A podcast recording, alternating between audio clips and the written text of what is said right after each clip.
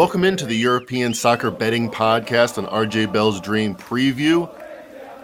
My name is Mackenzie Rivers. I am joined here by Griffin Warner. We split our best bets, Griffin. Seems like we can't get that 2 0 back, but we'll try again this weekend. What'd you make of the games? I mean, it's hard to go 2 0. It really is. Perfection is, uh, you know, um, what we're always striving for, but uh, sometimes it's a little bit easier on certain days than it is on, on others. Um, I figured if we picked the most obscure soccer matches possibly possible, that might get us there. Uh, but yeah, I, I, backed Real Valladolid. Um, they were pretty disappointing for about 80 minutes, then made a big kind of uh, brain dead type mistake. Uh, left a, a, crosser wide open, put one right onto his striker's head for the one and only goal of that matchup. And uh, there went my opportunity to make it a 2 0 because uh, I know Bournemouth came through for us for the umpteenth time in a row. They did. They continue to cover at least four or five weeks in a row now. Um, another team or a team that has dramatically changed their performance with a new manager sacking their manager after four games into the season after losing 9 0. They got there as a half goal underdog, covered versus Fulham. Fulham were the better team. Uh, but Bournemouth seems to have that rabbit foot at the moment. 2 2 draw got us to the window. So we move on. And uh, speaking of managers in the Premier League and firing and how it impacts teams' performance, Aston Villa, one of the bigger marquee names in history of the Premier League, fourth to the bottom of the table this year. They fire their manager, Steven Gerrard, obviously one of the icons of the 2000s uh, British soccer. What do you think of Aston Villa coming into the season? What do you make of their performance? And uh, were you surprised by the move? So Steven Gerrard came in uh, from Rangers, if I remember correctly, kind of mid-year, a little bit um, surprisingly, kind of out of nowhere. I think a lot of teams in the Premier League were expected to go after him, but uh, Aston Villa were the first to, to take that plunge. Um, I'm surprised that they moved on from him so soon, but the results clearly haven't been very good. But they also I mean, Villa essentially went from barely um, surviving in like the COVID year. I feel like there was 12 teams that were all on the verge of relegation. Of course, only three go down, but um, they survived and they put a ton of money into their team. Um, I feel like Steven Gerrard is kind of bearing the brunt of that because the ownership group infused a lot of capital and weren't really seeing results from it. Um, I thought when he came to Aston Villa, he brought in a very good kind of defensive minded strategy, which I think ended up becoming because that was the only thing they could really do. They didn't have much offensively. They brought in Danny Ings from Southampton. He was scoring goals at his former club, but ultimately I think was on the wrong side of 30 and has been very unproductive uh, in his time there. They spent a lot of money on Emiliano Buendia or Emi Buendia from Norwich City, who um, was this great creator in the championship, but then never really took on or got on in the, the big at the big time. And I feel like there's that happens a lot. They spent a lot of money before Gerrard got there, and Ollie Watkins. He was like a great presser, but not really a goal scorer. I, I just feel like a lot of what uh, Villa did was spend a lot of money on players that didn't work out, and then they spent a ton to bring in Diego Carlos from Sevilla. He ripped his Achilles and played two matches, I think. And then their other big signing uh, from I want to say uh, uh, was it Marseille Kamara? He he's been hurt, so like kind of anything that could go wrong, Murphy's Law here did. Um, and I feel bad for the guy because I feel like he deserves another chance, and uh, we'll see him sometime soon. It was about 365 days ago, a little bit less, November 2021, about a year ago. He took over this job. He was one of those, you know, hot names. Three years at Rangers, you know, drastically improve their performances. And it might be that uh, you know, sometimes the GM gets fired and the coach should have been fired. Sometimes the coach gets fired and the GM should have been fired. It's uh it's a cutthroat business and uh it's not always uh it's not always fair. I'll say that much. Aston Villa plus 450 to be relegated.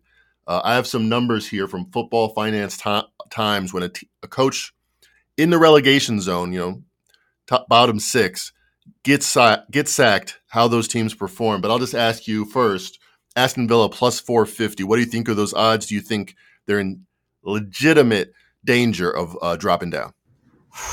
Uh, when I think of teams, I, I, off the top of my head, I would say the teams that I think are going down in the Premier League right now. Um, I I know on this podcast we talked about Everton before the season. I still yep. think that's in play. Um, Plus three hundred. Nottingham Forest definitely is on that list. Probably minus three fifty. Yeah, so they, yeah, so everyone thinks they suck. I mean, Leicester kind of out of nowhere is in that discussion. I think too.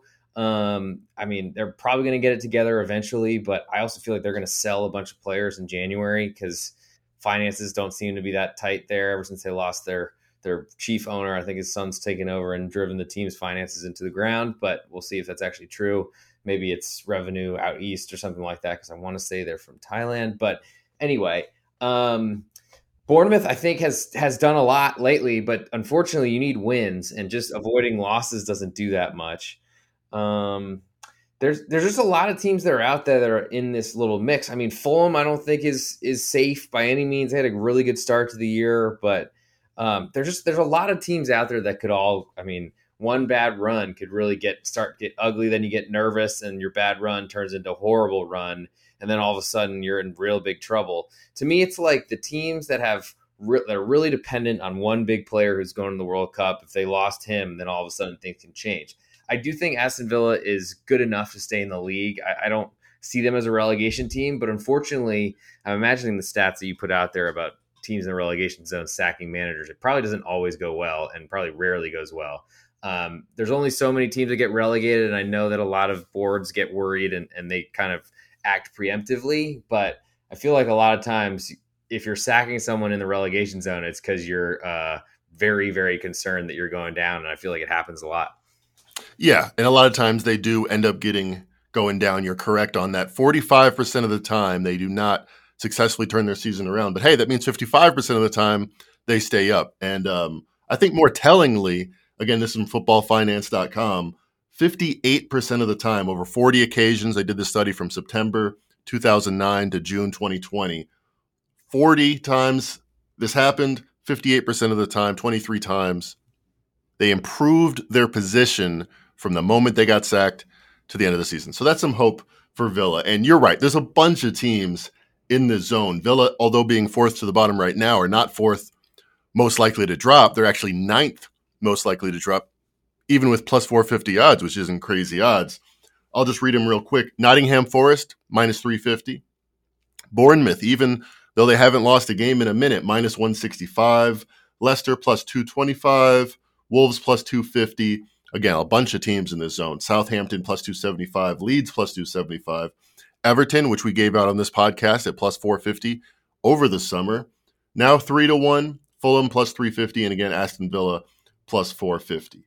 Well, and so to think about your stats that, that you just quoted, um, a lot of those teams have already sacked managers. So, like, there's only so many that can get relegated. So, I want to, I almost feel like if you're sacking your manager in a relegation position, that's because you're very concerned and your team is bad. So those are probably the ones that we should look to go against because you're not sacking your manager um, unless Jose Mourinho is like sitting out in practice and picking dandelions because he doesn't want to go to the Super League. That I think that happened, but other than a Super League like lock in, I think for the most part, if you're sacking your manager, it's because things are not going great.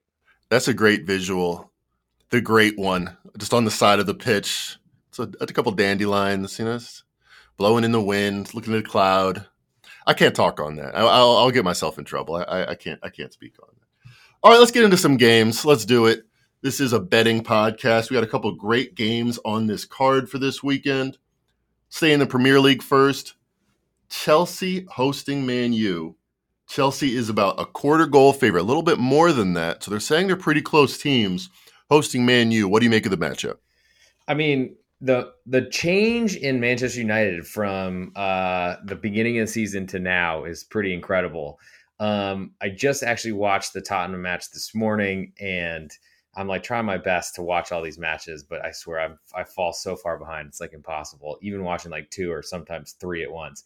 But um, Manchester United, I mean, maybe Erik Ten Hag can coach. Uh, I don't because yep. clearly the personnel hasn't changed. I mean, maybe some guys have gotten a little bit more accustomed to playing together, or a little bit more used to everyone being rude and uh, completely self-absorbed in England. But um, I, I just feel like from where they were to where they are now, I'm very impressed. I'm hesitant to say, okay, I believe in them now, um, but they are the most historic club in the world, arguably, and used to be the biggest. Um, so I feel like the the years and years of them underperforming probably was going to turn eventually.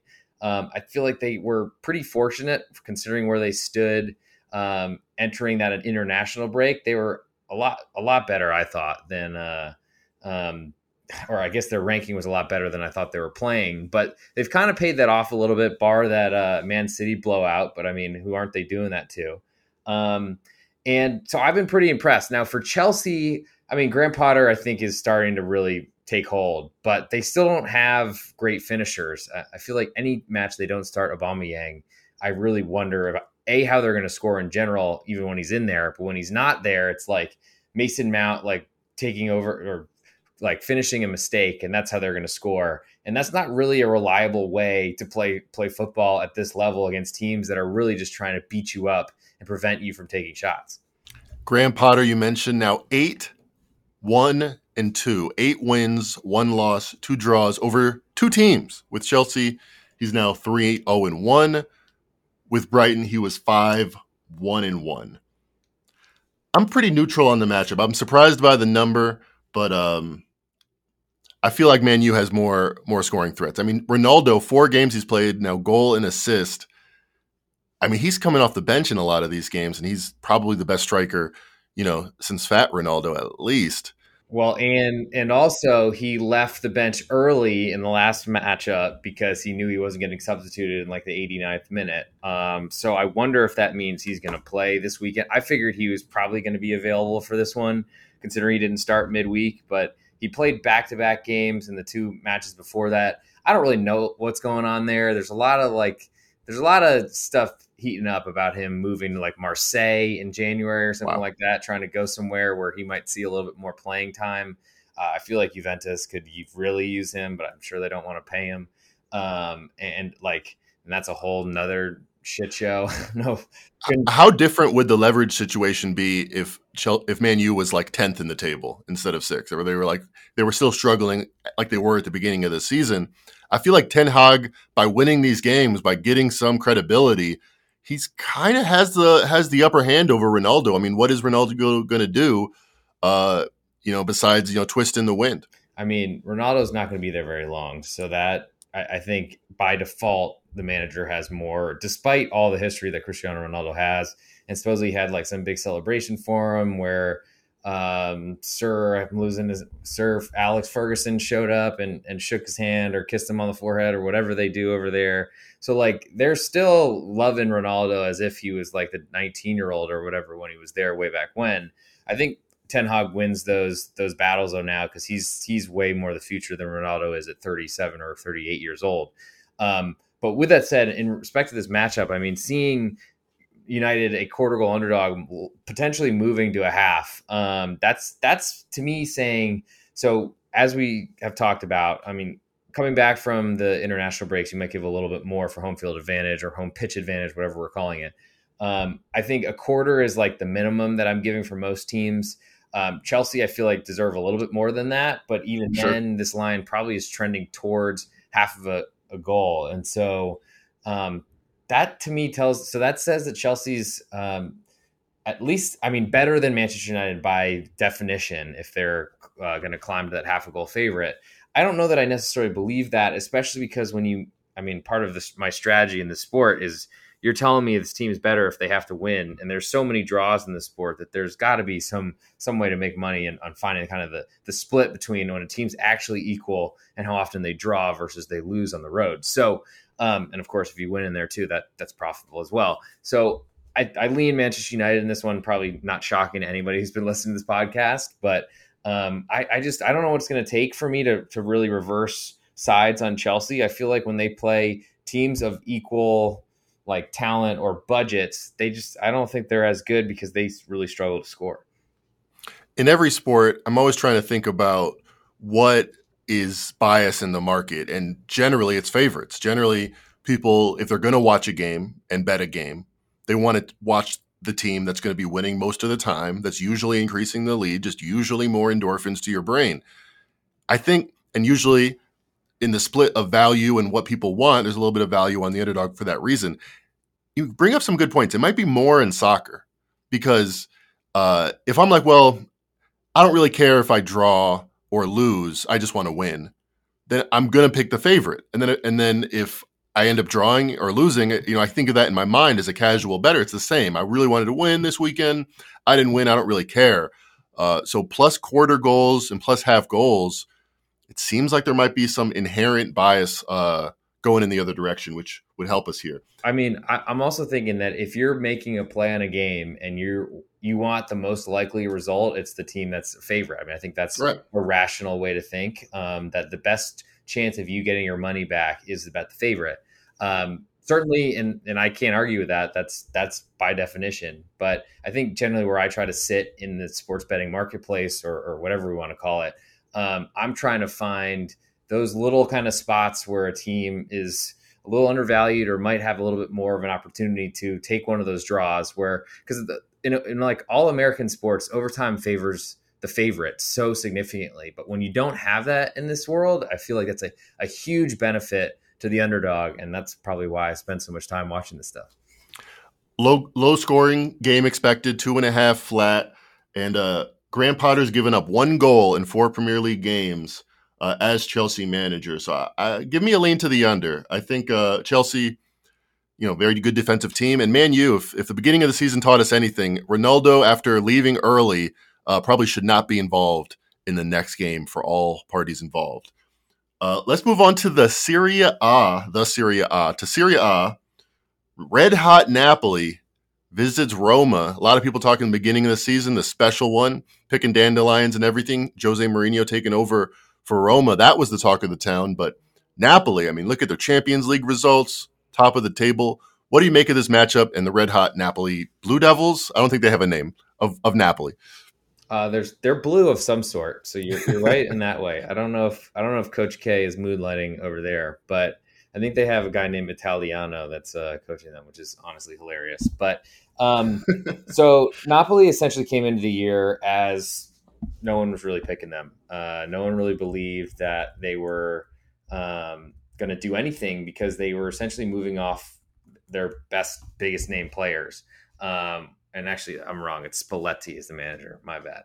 Um, but anyway, so Napoli basically moved on these expensive older players. They invested in some no-name guy from Georgia, not not Athens or Atlanta, Georgia, but uh, the the nation, the country of Georgia, and this he wears 77 Kvaratskhelia or something like that. Good luck if you're pronouncing it, if you know how to pronounce it, at me on Twitter. But um, he has basically come in and revitalized his team. He's been an awesome left wing, creating more opportunities than anyone would have expected. Um, and entering the year, we even talked about in this podcast where Roma were, um, I mean, Roma were huge, and everyone was backing them as as a kind of dark horse win Serie A, as a team to finish. I mean, I was looking at backing them to, to finish in the Champions League position, and the juice on that went from like one plus 150 to minus 165 within like a day or two. And I planned to bet it, and I missed it. So I was like, well, I guess I guess Roma's going to kill it this year. Um, they've been good, but Napoli have been awesome, um, killing every competition they're in though this is a tough spot for them because they go on the road to Roma. Crash should be nuts. Biggest game of the Serie A weekend. And it's a real good test to see if Napoli have been, uh, or I guess if Napoli are able to keep this up, because I don't think anyone believes that they can. But they've been like not just winning games, they've been throttling teams for a while. And Roma haven't really had that same type of um, ability to make anything happen just just yet. Um, Roma currently getting a quarter of a goal at home was very juiced when I looked this morning. So um, it's probably going to be one of those things where you're going to pay a, a, pretty penny or it might even fall down to pick them. Uh, but still at home, Roma getting pretty disrespected by this number, I think. Very savvy point you made about futures betting and, and getting the best number. And this was a difficult concept for me to for me to really grasp and stay disciplined about. When a number moves, it's human nature to be like, let's say an NBA game moves from five to eight. NBA hole me brought up in the NBA, you know, cash your ticket minus 140. Let's say moves from five to eight. You're like, oh man, I really like that minus five team. What are the chances they're going to win by six or seven? Because the only time it matters are five. If they win by five, six, or seven. Let me bet it because it's only maybe there's a two percent chance. I don't care about that. It doesn't matter the chance of them landing five, six, or seven. The only thing that matters is them losing or winning by one, two, three, four, five, six, or seven. Like all the same risks that came with that bet for Roma to win uh, to make the Champions League at uh, plus 130, we're still there at minus 150. You're not only, oh, well, they're still going to win, so it doesn't really matter. I'll just bet a little bit more and it'll make up the difference. No, it's a whole new bet and there's a whole new considerations. By the way, Roma's fourth right now, not necessarily um, killing it the way uh, people thought coming in. Fourth is good. I mean, like, let's be real. Roma have been struggling to finish. Um, I mean, I think Europa League has basically been where Roma has. Fin- I mean, they were in the Conference League two seasons ago, or last season, excuse me. They had to win that. I think they would have qualified for Europa League anyway. But they were in the lowest of the low European competition. So um, there's also a little bit of a, like a class step up where it's it's hard to all of a sudden go from um, the outhouse to uh, the big house. and uh, I made the prediction that uh, although I didn't necessarily love them at five to one, if there was a bet for them to have the least amount of goals allowed with Jose Mourinho's tactics in play, I would like that. Well, they're not quite there. They're four goals behind Lazio, who is 21 goals scored and five goals allowed. They've done great. Only team that's Incredible. equal to them is uh is Napoli. They're plus 16 with 25 goals scored and only nine allowed. By the way, Napoli 18 to 1 to win the Champions League. Neither of us had them in our little uh, draft. Uh, they're sneaky. They're sneaky. Oops. Major oops by us, but I don't think anyone really had that happening. No, there's been a lot of carnage uh, in the Champions League market. Um, Juventus, another team high up on the favorites list, doesn't look like they're going to get there. But uh, let me help you get there, save you a little bit of money on your next bet, you want to go to pregame.com. I know you do. I do all the time. Every day I go to that website. And uh, I'll save you some money on that website with the promo code GOAL20. Goal is in somebody scored, G O A L 20, goal 20. Go to pregame.com. All the best handicappers in the world are there, including my man Griffin Warner, my man Steve Fezzik, my man AJ Hoffman, and Scott Seidenberg. All there, all picking their sports Scott Seidenberg off to a fantastic start in hockey, 14 and 2 on the ice. You want to, hey, maybe you you like hockey, you want a little hockey pocky in your day, in your weekend, go to pregame.com, use the promo code GOAL20, 20% off anything in the site. Just go to buy pick section in your shopping cart, add that promo code GOAL20, save 20% off anything on the site. And it's good for a daily pick, save 20%. It's great for a subscription 20% off an already discounted subscription goes quite a long way. Speaking going quite a long way, let's get into some best bets. Uh, I won my best bet on Bournemouth over the weekend, so I get the honors of going first. I'm going to stick in the Premier League. I'm going to go with Man City, even money, minus two goals, hosting Brighton. We talked about Graham Potter earlier on this podcast, 2019 to 2022 revolutionized Brighton football. Never had been better before that. They started off the season red hot, 5 1 and 1. And it wasn't they were getting lucky. If you look at goal expected goal margin versus the Vegas spread, they were number one with a bullet when Graham Potter uh, took his leave. Since then, 0 2 and 2. They're just not the same team. They have an offensive coach now that doesn't really bring that offense. Zero goals the last three games against City, if you want to cover two, you need a goal. You probably need two. The way City's rolling, I like that City's off a loss, losing to Liverpool. You know, I think that's kind of an aberration. They're now four points behind Arsenal, so I think they kick it into gear. Best team in the world, laying two goals. That's my best bet. I know you're very tentative about laying goals, uh, but what do you think? Is there any reason why I shouldn't play City uh, as a dog bettor? You think uh, versus Brighton this weekend?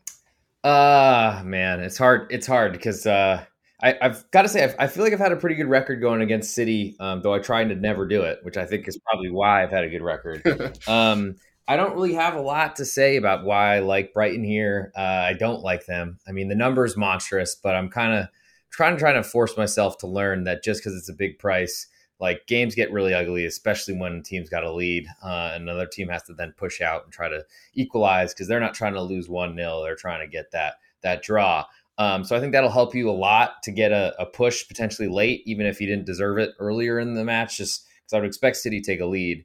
Um, I just there's also this thing in the back of my mind about the, the manager for Brighton, Roberto De Zerbi, who was all offense, even against the biggest clubs in Italy uh, a few years ago. He left from Sassuolo. I think he saw that there was some trouble financially and they were going to sell off a lot of players. I don't know if that was the right move because he ended up going to Shakhtar Donetsk in Ukraine and then we've mm.